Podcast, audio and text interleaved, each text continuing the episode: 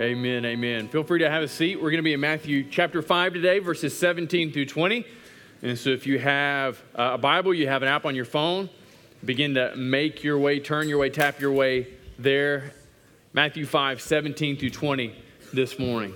I mean, let me reiterate what has already been said as far as kids go. Some of you have your kids in here for the first time, and so you have been sweating since you walked in.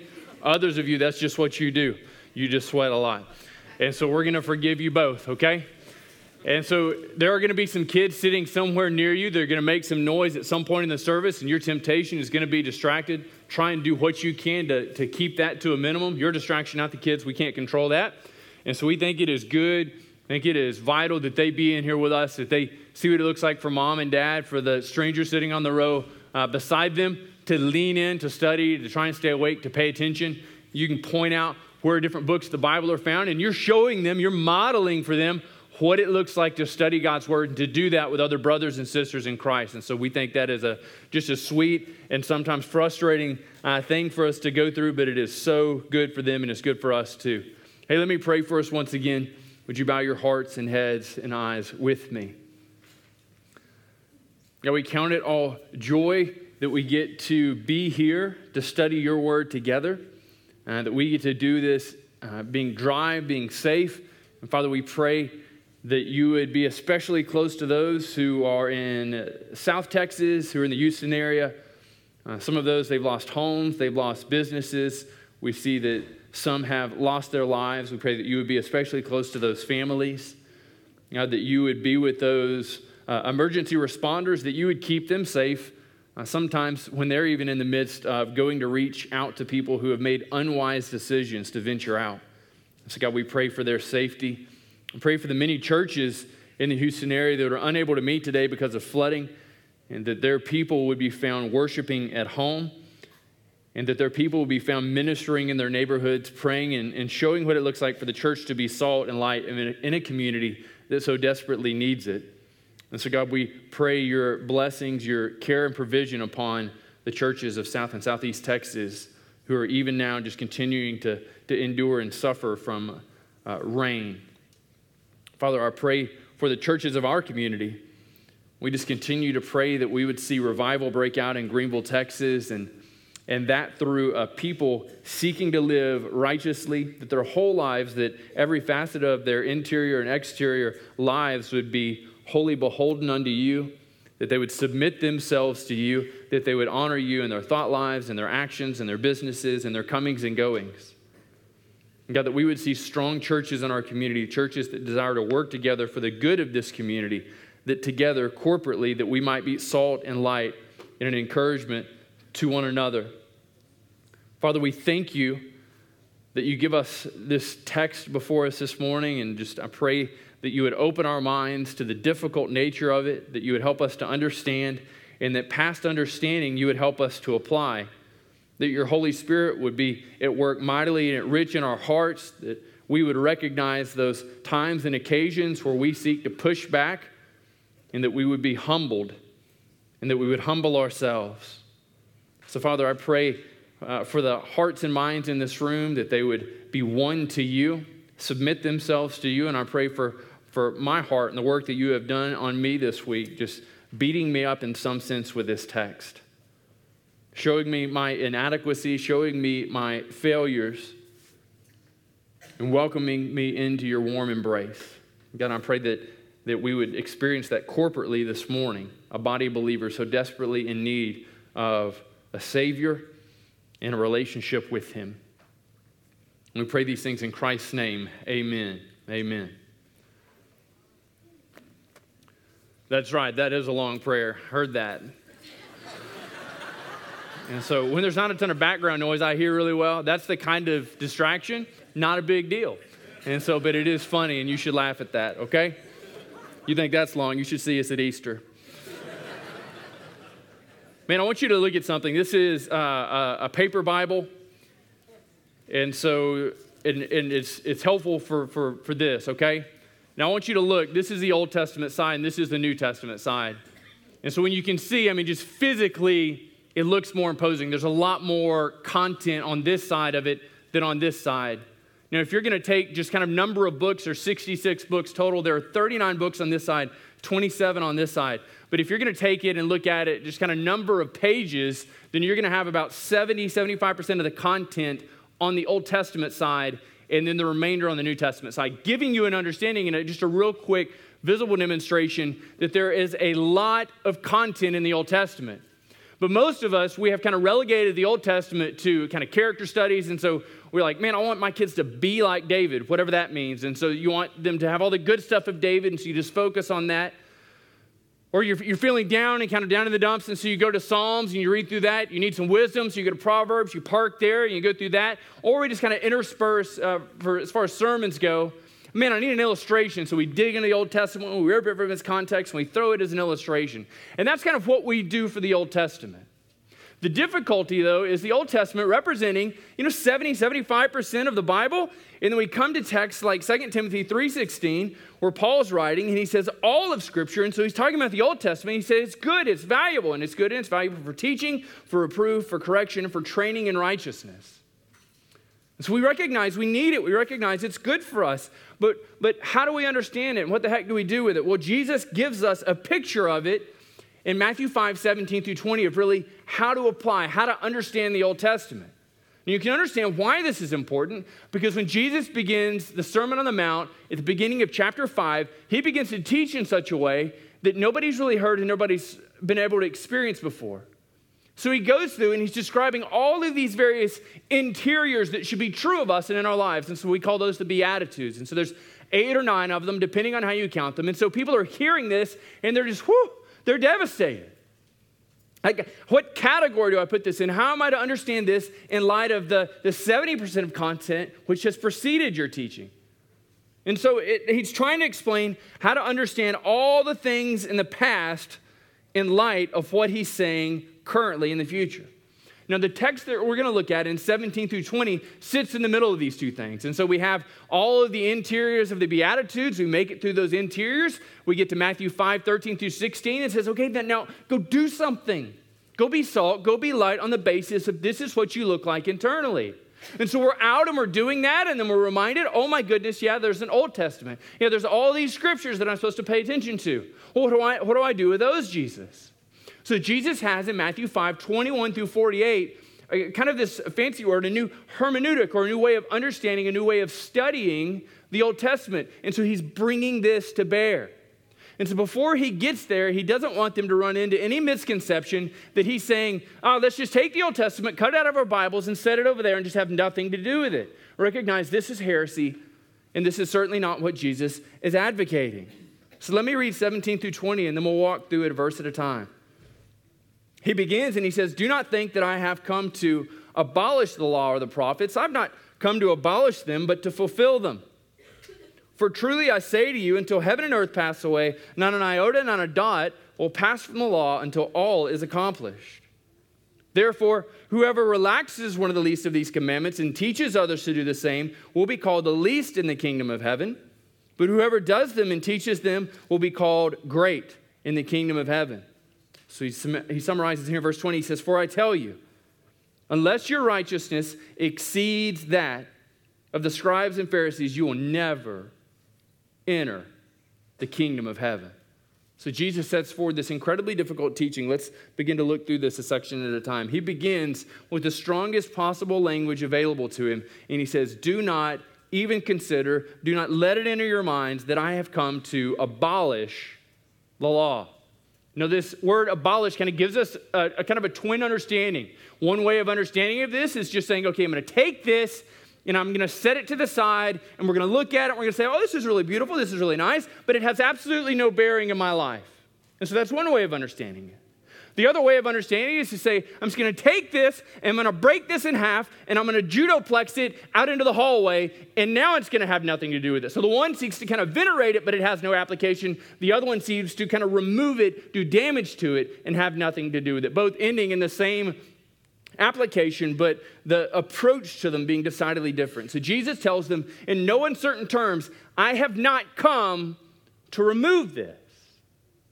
Now, most of you, in your understanding of what he's talking about there, we focus in on that first word, right? Where he says, I've not come to abolish the law. But recognize he's pairing it with something. He pairs it with this idea that I've not come to abolish the law, nor have I come to abolish the prophets. And so, what's he doing there? What Jesus is doing there is saying, look, you have this entire rich tradition of understanding, you have this entire rich uh, series of scriptures that have been handed down to you, and both of those things combined, I have not come to abolish. I have not come to do away with. And so, for the first century here reading this, they're not just saying, oh, okay, what Jesus is telling us is that the Ten Commandments still apply. He's not come to abolish them. He's not come to abolish the Levitical code. Those things still apply. You see, when Jesus is talking about, he looks at and he looks at their whole entire sweep of history. And so he's telling them, in essence, kind of in our parlance, he says, from Genesis all the way through the books you have now, those things are still on you. I've not come to set those things aside. I've not come to dismiss the covenant relationship that you've had from God from Moses to today. I've not come to set those things aside. And so he says the entirety of your Old Testament still has application. But what is its application? So he's not come to set it aside. He's not going to judo chop it and kick it in the hall. But instead, he says, I have not come to abolish, but he contrasts it. He says, but to fulfill them. And this is important. What Jesus is communicating there is that see, he is somehow personally involved in the scriptures. One of the things you'll notice if you're kind of reading through Matthew up into this point is that uh, all the way through the Beatitudes, it was kind of those, those, those. And so there are those out there. And then at some point, he switches to the second person. He begins to hit them. And he said, Blessed are you when you're persecuted for righteousness. Now, here he turns again and he begins to apply them to himself. So Jesus isn't writing and telling them that you have come to fulfill them or that you are somehow bringing this magic piece into the puzzle, but he describes them in terms of what he is doing. Now, I want you to understand something. And in the entirety of the Old Testament, Jesus looks at it and says, This is all about me. It's all about me. It's all testifying to me. It's all pointing towards me. And it is all fulfilled in me. So imagine. They've heard other teachers get up and explain and teach the Old Testament and teach the scriptures, and it's just, they're kind of, okay, we get this, you're saying this, you're saying this is what it means, and this is what we do. Jesus gets up, and it's a decidedly different teaching. He said, because you've read all this, you've understood all this, and everything in there is about me. And everything you read in there, I have come to fulfill, to bring to fruition in a decidedly different way, and no one was ever able to do this. Now, this word fulfill has been one of Matthew's favorite words and will continue to be one of Matthew's favorite words over the course of his gospel, using it a full 16 times. And we recognize that a dozen of the times that he uses it, he's talking about prophecy. He's talking about some unique way that it was written in the Old Testament, and Jesus is standing in this place in history saying, This thing was written over here, and this is how I'm fulfilling this. This is how what you read and what you waited for is finding its culmination, its realization in me. And it's doing that right now. And so you can imagine as one having superior ability to speak with utmost authority, saying everything you've read and been raised in, it's all about me, right? Would this call you to listen to him? Well, still, he calls us to listen to him today. Not come to abolish, but to fulfill. Now, look what he says of the stringency of this. Verse 18 For truly I say to you, until heaven and earth pass away, not an iota, not a dot, will pass from the law until all is accomplished. Now, two or three things in this. Some of you have the King James and you miss the jot and tittle language, and I understand that. That's, those are just hilarious words. Why would you not miss those? And so, what he's talking about in this, he says it's an iota and it's a dot. And so, what he does is he takes the smallest letter in the Greek uh, alphabet, which is the equivalent of one of the smallest, most insignificant letters in the Hebrew alphabet, and this is iota, or this is in the Hebrew the yod. And he says, This thing will last. This thing will endure. And then he goes to the other side. He goes to this, this idea of the dot. And so this is really just kind of a flourish on the side of a letter. So somebody's writing these things and they're giving it a flourish so that you know and you're able to tell one letter from another. This is what he's saying these things will endure. Now, Jesus is not offering commentary on scribal transmission. This is not what he's doing. Jesus is not saying, look, got a lot of idiots out there and they're copying this text, but even these idiots, I'm going to guide their hand. He's not, he's not warding off poor penmanship and confusion for the Bible. Not saying, look, they want to draw a different letter, but like I've got their hand and they're just like, oh. And Jesus is like, you will write a yod. And they're like, no, I'm not. You'll write. So he's not talking about that. That's ridiculous. Why would you ever think that? We have kids in the room. Please control yourself. In essence, what he's saying is the authority vested in Scripture will always find application. The authority vested in Scripture will not diminish, it will continue. And what he says here is it's until heaven and earth pass away.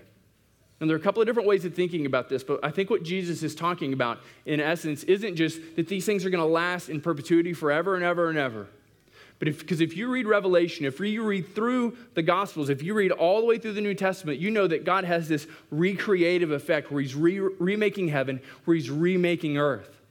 And so, what He's telling us is until Jesus comes back and ultimately declares His victory, this will remain. This is the enduring quality and testament of God's authority vested in His Word, which was true for them and is true for us today. So he says, none of these things are going to pass away. The smallest element of the text, the most thing that we would look at and say, this is completely insignificant. This is a complete waste of time. He says, no, even this thing, my power and authority, is holding and keeping and applying to your heart even today. So he says it's going to stay there until when? Until all is accomplished. And of course, he's talking about there his own return. So, verse 19. So we know all of this. It's good, it's authoritative. We have to adhere to it, we have to listen to it. It's not going anywhere. Even though culture is going to change, even though people are going to become more highbrow, more illumined, more erudite in their expression, they're going to be a bunch of smarty pants running around telling us all the ways that we're backwards, right? This is what he's saying, and just a really easy way to understand it. Even though these things may come to pass, his word endures. His word endures. And on the basis of this, there's this incredible therefore. He says, therefore, whoever relaxes one of the least of these commandments and teaches others to do the same will be called the least in the kingdom of heaven.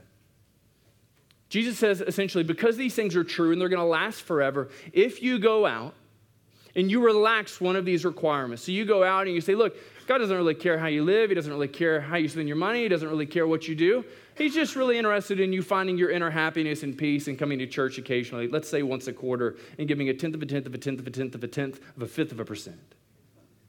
Occasionally, when you're not busy or have other things to spend the money on. God's just really, He just really doesn't care. He's not involved in those details.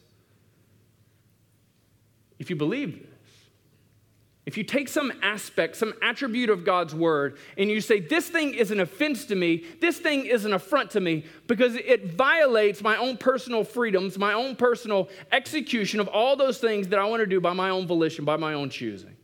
Like, I don't know what that is for you this morning. Maybe you sit here in this room and there's something that you know you've encountered in Scripture to be wrong with the way that you're living your life. And you look at that and you say, look, God doesn't really care about that. I'm not killing anyone yet. I haven't, I haven't stolen anything yet. And, you know, I just kind of be however I want to be. God is really just kind of concerned with these overarching themes, kind of this overarching tenor of my life and how everybody sees me. That's what he says. If this is the way you view his word, you're called the least in the kingdom of heaven. And you say, oh, but look, I, Matt, I don't get up and teach anyone. I don't instruct anyone. Man, let me just tell you, if you're a parent, like you teach 24 7, the things my kids accidentally learn at my tutelage, at my instruction, man, I wish I could go in selectively be like, look, don't do that. Daddy was wrong. Mommy was right. Daddy was wrong. Mommy was right. Strike it from your mind. Don't act like that. But what happens? Man, I raise my voice, I say something I shouldn't have. I go to my kids, and, and, and Valerie and I practice this. We say, Man, daddy was wrong. You shouldn't have said this. You shouldn't have acted this way. He was wrong. Two weeks later, though, my kids are learning this behavior. So they get over there and they're just like, blah, blah, blah, And I'm like, you can't do that. And in their minds, they're thinking, Daddy was wrong, but it felt so good to be wrong, right? So, by, by virtue of my actions, I'm teaching my kids to move in the same vein. And the only way we overcome that is continually going to them being like, buddy, daddy was wrong and his heart is broken for his behavior. Not this flippant idea that says, man, I can do whatever I want to do, I can be however I want to be, and God is just completely okay with it. We are teaching people we are training people how we view righteousness. We're training our kids, we're training our neighbors, we're training our co laborers, we are training our employees. We are teaching lost people how to read and understand Scripture and how to understand our God on the basis of what we say, on the basis of what we think, and on the basis of what we do. Can I tell you this? That if the people you work with and the people that see you out in community know that you are a Christian and you are doing something to violate God's word, then what you're doing isn't telling them, my God is full of grace and he loves you and that's okay. You're telling them, join me in irreligious pursuit because my God, he doesn't care how I live. My God, he doesn't care what I say. And my God, he doesn't care anything about me or you. This is what we're teaching them. And so scripture has this harsh rebuke for us. And he says, if you do this, if you relax it and teach others to do the same, you will be the least in the kingdom of heaven. So maybe you look at that and you say, man, I'm okay with being the least. I'm okay with being the low guy on the totem pole. I, wanna, I just want to explain something to you. When you get into verse 20, he tells you that if your righteousness doesn't exceed the scribes and the Pharisees, that God's kingdom is no future for you. There is no place. There is no reality in which laziness and not a, just an adamant, daily, moment by moment, passionate pursuit of righteousness exists for the Christian. It would, not make, it would not have made sense to Jesus for you to walk up to him and say, Look, Jesus, like, I know this is a big deal to you, this whole purity thing, but man, Game of Thrones tonight. It's the finale. Like, I've got to watch it. And, and when nudity comes on the screen, I do this, and I ask my wife to tell me when it's over. I ask my friends, my lost friends, to tell me when it's over. Jesus would not have been okay with that. He would not have been. Game of Thrones maybe isn't, isn't the thing you struggle with, it's not the the thing that you find difficult. But in verses 21 through 48, Jesus is going to work his way into your heart from anger to lust to divorce, and he is going to run roughshod over your life. In all the various ways you seek to live out false piety, here and out there, he's going to set on fire. Because he wants to burn your house to the ground so that you might learn what it looks like to live righteously in His kingdom. It's not my kingdom, it's not your kingdom. You don't set the rules, and neither do I. But we seek to live lives as righteous inhabitants and citizens of good King Jesus' kingdom. And we seek to be humble before our good and glorious King. So he flips, he gives us a positive. He says, Look, you've got these guys over here, and not, they're not doing them, and that's some of you. But whoever does them and teaches others to do them will be called great in the kingdom of heaven. So Jesus is going at it, and he's looking at it, and he says, Look, there are occasions when you go out and you just make a mockery of everything that it is to follow Jesus. And when you do this, you're moving in the vein, you're moving in the likeliness of being the least, of having nothing to do with Jesus effectively. But he turns to the others and he says, Look, when you do these things and you're teaching others to do these things, this is what it is to be intimately involved in a relationship with God through the faith in Jesus Christ. And to do this, you receive the moniker, the name, the title of being called great in the kingdom of heaven. So now he moves to the really difficult part of the text. Verse 20. Just imagine this the people are standing there. So you've got lost people, you've got followers of Jesus, you've got scribes over here, and Pharisees down on the right. And so they're all kind of mingling in, they're all kind of getting to know one another, but everybody knows the scribes and the Pharisees. Now, our tendency, our proclivity, that what we're given to is to look at them and to say, man, these guys are just a bunch of hacks. They are not that. Scribes at a young age were brought into intense uh, discipleship effectively. And they were raised up over the course of their lives so that at 40, they were finally more or less ordained into this lifestyle of being a scribe. They were excellent in their precision of the law. The Pharisees had divided it into 248 commands and 365 prohibitions. So they understood this, and their goal, their intention, was to live out each and every one of these in full excellency. And so imagine this morning that that back right hand corner where Jay is sitting, those are the Pharisees. And that back left hand corner where Siri and others are sitting, those are the scribes. And I were to ask you, where are the truly holy and super and righteous people? You would point both directions. This is what he's saying. This is what everybody would have recognized.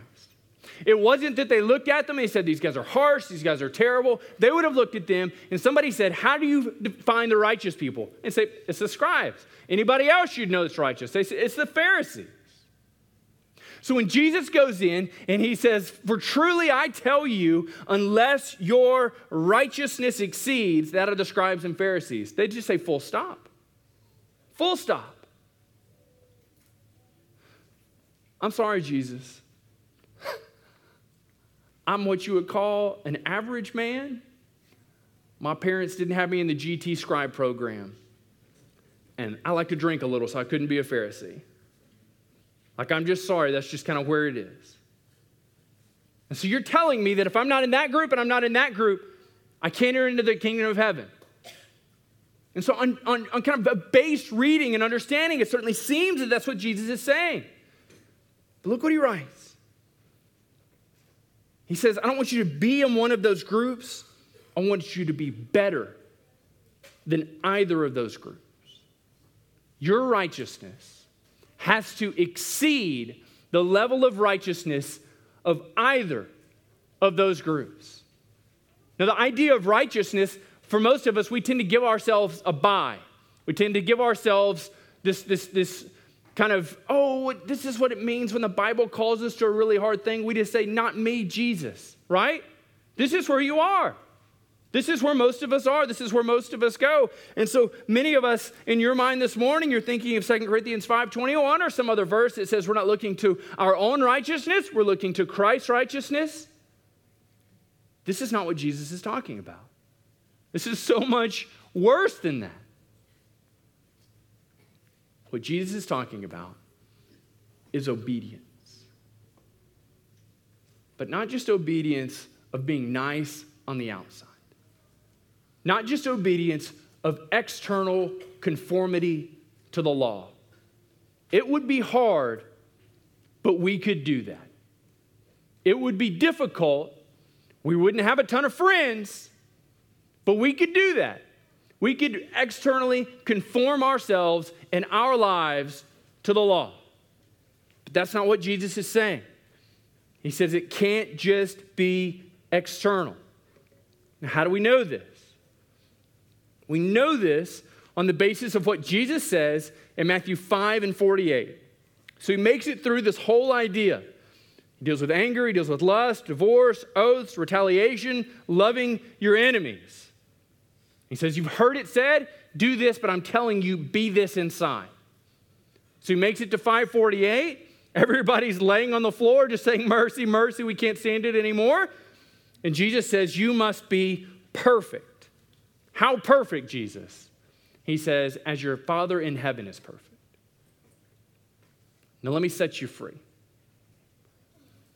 Jesus gets into Matthew 5:48. He's been describing two characteristics from verse 21 through verse 48. So he describes an external. He says, You've heard it said, you don't go and you don't do this behavior. But I say to you, if you think, if you process internally, then this is sin. So some have said it's just a simple intensification of the law. But what Jesus has shown us is the process that all of us invariably head down this kind of the externals of religiosity, the externals of religion. So Jesus is arguing, he says, You've heard it said to do this thing over here. But I'm telling you, that's not enough. So when he gets to the end, he says, You need to be perfect. He uses this word telos, which is better translated, I think, in this case, in this instance, as being complete. So he's making the argument. You've heard it said that you should have external righteousness. And I'm telling you, that's not enough. That's why over and over again he says, You've heard it said this, but I say unto you. Don't just be an external Christian, be an internal Christian as well. So when he gets down here in verse 20, and he says, You need to have a righteousness that far exceeds the scribes and the Pharisees. Jesus is saying it's not enough to do the right thing, but you got to crave the right thing. You have to have this whole life righteousness that adheres to the personality, to the nature, to the character of our God. We look at him and we see a picture of what it is to be righteous. And we follow that righteousness. Can I tell you, this is why Jesus began the Beatitudes in the place that he did. It's because in, in, in beginning the Beatitudes where he did, what is, what is the first thing he told us? Blessed are the poor in spirit. Blessed are the poor in spirit. I've been wrestling with this text all week, knowing that there's this high call of obedience. Lost my temper any number of times. You just kind of quit counting and hope others do as well. I find myself just, just struggling with, with anger and what is my quick solution for that? Don't be around people. what you're going to tell you real quick kind of stinks for my job. You guys are always there. Some of you are the source of the anger. Not looking at anybody. This God's working in my heart. He says, Look, it's not enough to affect, it's not enough to change kind of these external variables and, and things coming in and adding pressure on your life. So he's repeatedly showing me over the course of the week. It's not enough to have the externals. Do I have your heart? And our hearts are these, these kind of wicked, vile beasts that we repeatedly try and shield and believe the lies that they are selling us. It doesn't matter. God's not so preoccupied. He doesn't care about that, or they deserve this behavior, or, oh, let me just follow this passion this direction or that direction. So he comes to us. He says, You need to be broken. Are you broken this morning? When you think about your sin, when you think about the failure for this week, I think there are probably a, a couple of approaches that we can take, but let's just talk about two right now. One is to look at the failures of last week and say, I'm going to do something different next week. I'm just going to structure my week different. I'm going to do something different next week. And I'm just going to put that in the past and I'm just going to let it fall into the rearview mirror. The other, the helpful, This is say, God, I completely failed this week. I thought I had it. I thought I had it locked up. I thought I was doing really well. I think it's really unfortunate that you let her come to my office. We're going to talk about that later. But I failed. When we recognize that failure saddens the heart of God. It should sadden our heart. Because in God's recreative endeavor, in salvation, He takes your heart out, He puts His heart in its place. And so, what makes God sad should make me sad. What causes Him to be saddened should cause me to be sad. And I recognize that frequently this is not the case. There are things that I'm just willing to let pass and let slide. But if I'm sensitive to the leading of my God, and if my heart is in His hands, and if His righteousness is my desire, then He keeps holding on and He keeps pulling me back. And He does it over and over and over again. And so I find myself moving through the Beatitudes. I'm broken. I'm just a broken idiot. I just completely fail multiple times a day, over and over and over again. And I fall on God's grace and His goodness.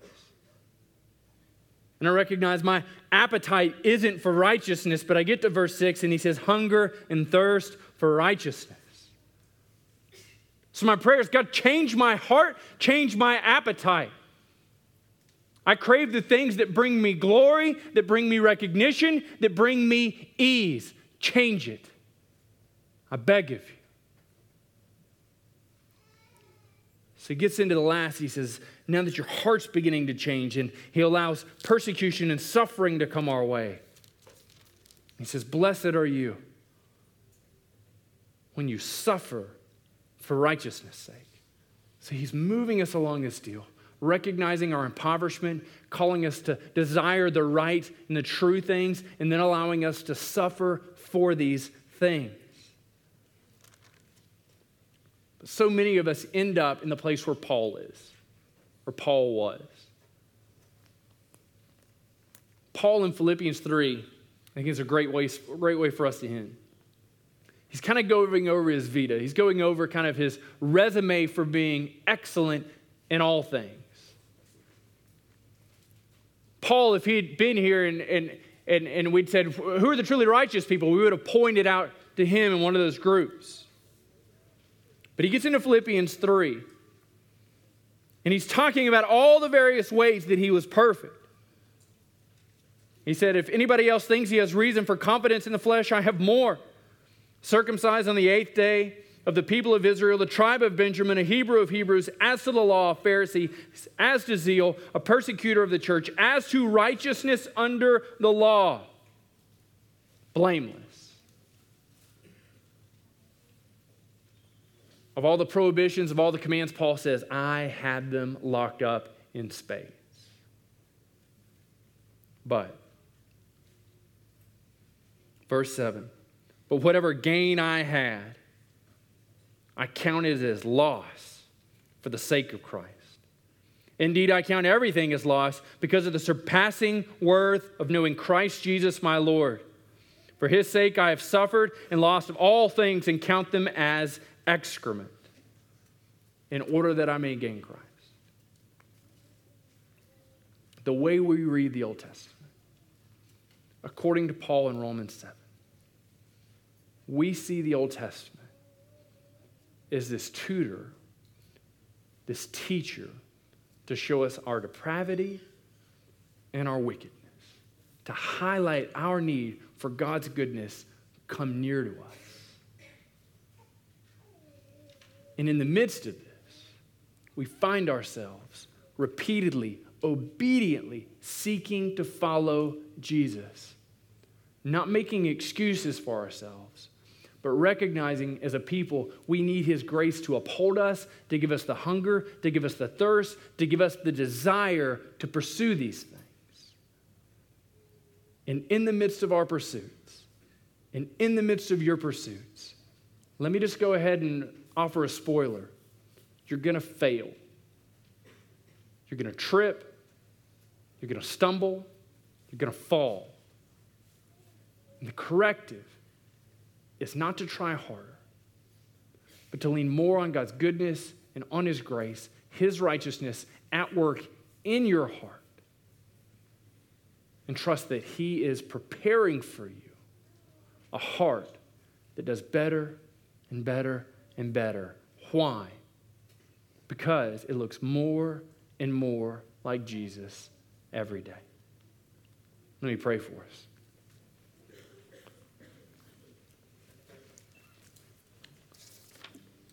Father God, your word is challenging. It is overwhelming. God, I pray for any who are here in this room who have heard these words, who have heard the gospel, that they are a sinner. They have not kept your law perfectly. And they owe a penalty for that. That they would hear the good news that Jesus came, that he lived a perfect and righteous life, that he himself offered up the full payment for their penalty on the cross. In the entering into the grave, he rose again on the third day, overcoming sin and death. And Jesus, in his goodness, and Jesus, in his grace, calls them to salvation, to respond to the free gift of God extended to them forgiveness of sins. So, God, would you move in the heart of the unbeliever? And God, would you move in the heart of the wayward? Call them not to increased effort, but call them to a deeper reliance upon Jesus. God, would you join our hearts together with the power of your Holy Spirit moving in this place that we might sing and praise and honor your name? We pray these things in Christ's name. Amen.